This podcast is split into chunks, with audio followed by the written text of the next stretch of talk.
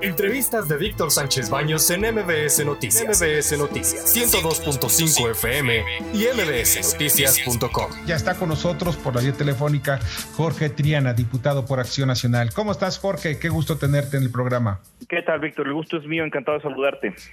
Oye, pues, ¿cómo está este asunto de la, del presupuesto? ¿En qué términos quedó? Pues exactamente los mismos términos que los mandó el presidente de la República no quisieron moverle ni una coma ni un punto. pues eh, realmente hubo una cerrazón que yo jamás había visto de parte del bloque oficialista, de Morena, del Partido Verde, del PT. Se, presentaron que, se presentaron casi dos mil reservas eh, al articulado interno de este decreto de presupuesto y todas las que presentó la oposición fueron rebotadas de inmediato, ni siquiera fueron admitidas a discusión y las pocas que presentó este bloque oficialista pues no fueron reservas, fue un engaño, una simulación y simplemente se utilizó la tribuna para diatriba y para insultar y para golpear. Pero pues realmente fue un espectáculo muy, muy, muy lamentable. Ya se esperaba esto, o sea, yo no, yo no lo, lo, veo como sorpresa, ya se esperaba. Ahora, se esperaba el trato que le iban a dar a la oposición. O sea, eh, tener 1994 reservas y que cada uno de los legisladores subiera y este, utilizara una diatriba contra la oposición y los acusara de todo, eh, de todo, hasta lo que no existe, pero ahí estaban encima, eh, gente muy vulgar que subía letreros de, de, productores de hule, en fin, toda una serie de cosas que son realmente, que insultan al poder legislativo. Y yo creo que no está, como oposición, no están tomando una postura eh, de pues de decirles, oigan, ¿saben qué? Pues necesita decoro la Cámara de Diputados. Nada más acuérdense cómo fuera, eran los, los legisladores constituyentes y cuál era el, manejo del lenguaje, no era de, de, mire, con todo respeto que me merecen las verduleras, pero no era de verdulería. No, mira, y bueno, eso eso no fue todo. Creo que sí fue una, una, un espectáculo muy bochornoso para la gente en general. Eh, no olvidemos que se tomaron la libertad de utilizar el recinto legislativo de San Lázaro para hacer una fiesta de cumpleaños del presidente de la República. Se repartieron el pastel, se lo comieron, ni, ni cubiertos llevaban, yo que ni lo saben usar, entonces empezaron a darle mordidas al pastel, partieron una piñata, pusieron las mañanitas, una cosa lamentable. Eh, y, mira, la, la, imagen del Congreso es la que acaba torciéndose, pagan justos por pecadores, hay un código de, responsabilidad parlamentaria de ética que hay que cumplir y pues vamos a revisarlo y si se desprende alguna violación, yo creo que tenemos que ser los primeros en señalarlo. Porque sí se ve que pues no hay, independientemente, bueno, pueden hacer, cada quien tendrá sus, sus este, sus eh, simpatías, pero sabes algo que a mí me parece mucho, muy importante, es que no nos están, nos están jugando, nos están mandando una bola, no de humos, una bola abierta y la están bateando de, strike, utilizando los términos de los boleros al estilo AMLO. ¿Por qué? Porque estoy viendo que después de las presiones internacionales que están, incluso la visita del presidente López Obrador el día de mañana a Washington, citado al igual que Justin Trudeau, el primer ministro de, Canadá, con el presidente Joe Biden. ¿Para qué? Pues se va a tocar el tema de la reforma eléctrica y definitivamente eh, Ken Salazar ya dio la señal, estamos en contra y muy preocupados por la reforma eléctrica, las cámaras empresariales de México, Estados Unidos y Canadá también, no nada más esas, sino también las europeas, las españolas.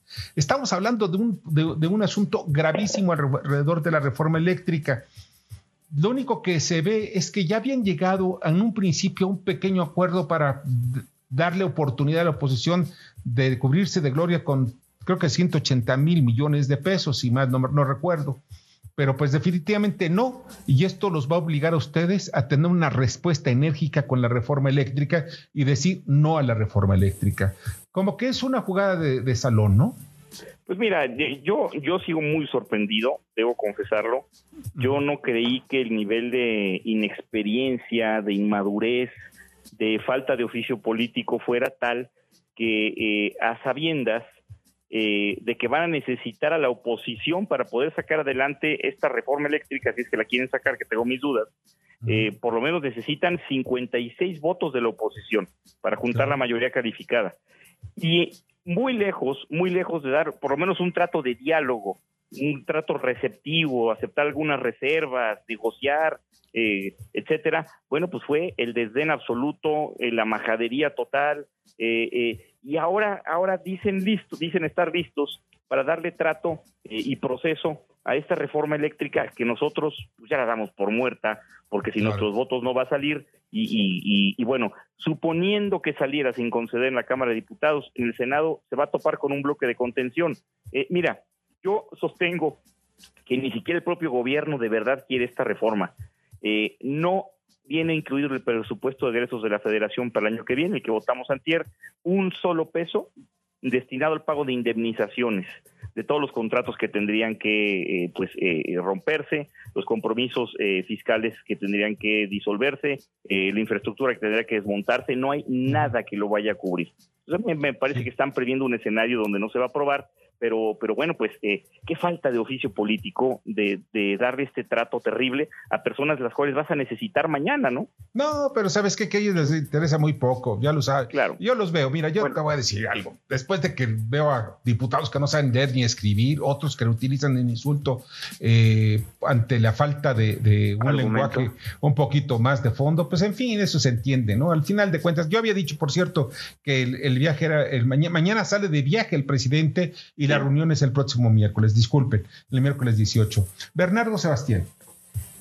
Bueno, ¿y cómo va a ser, bueno, cuál es la agenda legislativa que tienen próxima para que ustedes puedan demostrar como oposición que son necesarios, no solamente en la reforma eléctrica, puede haber alguno, alguna otra oportunidad en la que defiendan a México y también en esta en esta última pues lucha, contienda y demostración de poder que hubo en la Cámara de Diputados, ¿habrá alguna consecuencia para aquellos que usaron la tribuna no para presentar un punto? Porque tengo entendido que es, obligatorio que tú tienes que subir a presentar un punto y no subir como alusión. Sí, mira, a ver, eh, comienzo por este, por este último punto que me, que me comentas. ¿Qué fue lo que hizo el, el grupo oficialista? Uno tiene que reservarse artículos pues, del, proyecto legislativo que se está votando. En este caso era el, presupuesto de la Federación. Y ellos lo que hicieron fue simular la presentación de reservas. Eh, falsearon las reservas. Decían, me reservo, me reservo tal artículo, subían a tribuna, no hablaban del artículo, eh, no hablaban ni siquiera del presupuesto, hablaban del neoliberalismo de Salinas de Gortari, hablaban de, la derecha, hablaban de cosas que, vaya, que solo ellos les, les encanta, eh, y después decían retiro mi reserva, pues nunca existió esa reserva, fue una simulación, o en el peor de los casos, presentaban la reserva y después ellos mismos se la votaban en contra, la, la, reserva presentada por ellos mismos. Entonces, fue una simulación, esto se tiene que regular, por supuesto que vamos a, tomar carta en el asunto. Eh, eh, insisto, hay un código de responsabilidad parlamentaria y vamos a darle uso, nunca se usa, creo que es el momento de desempolvarlo para para, pues, para que se aplique bien. Y, mira, con respecto a la agenda legislativa, pues el, el, tiempo legislativo sigue corriendo, la vida sigue, no se acaba en el presupuesto.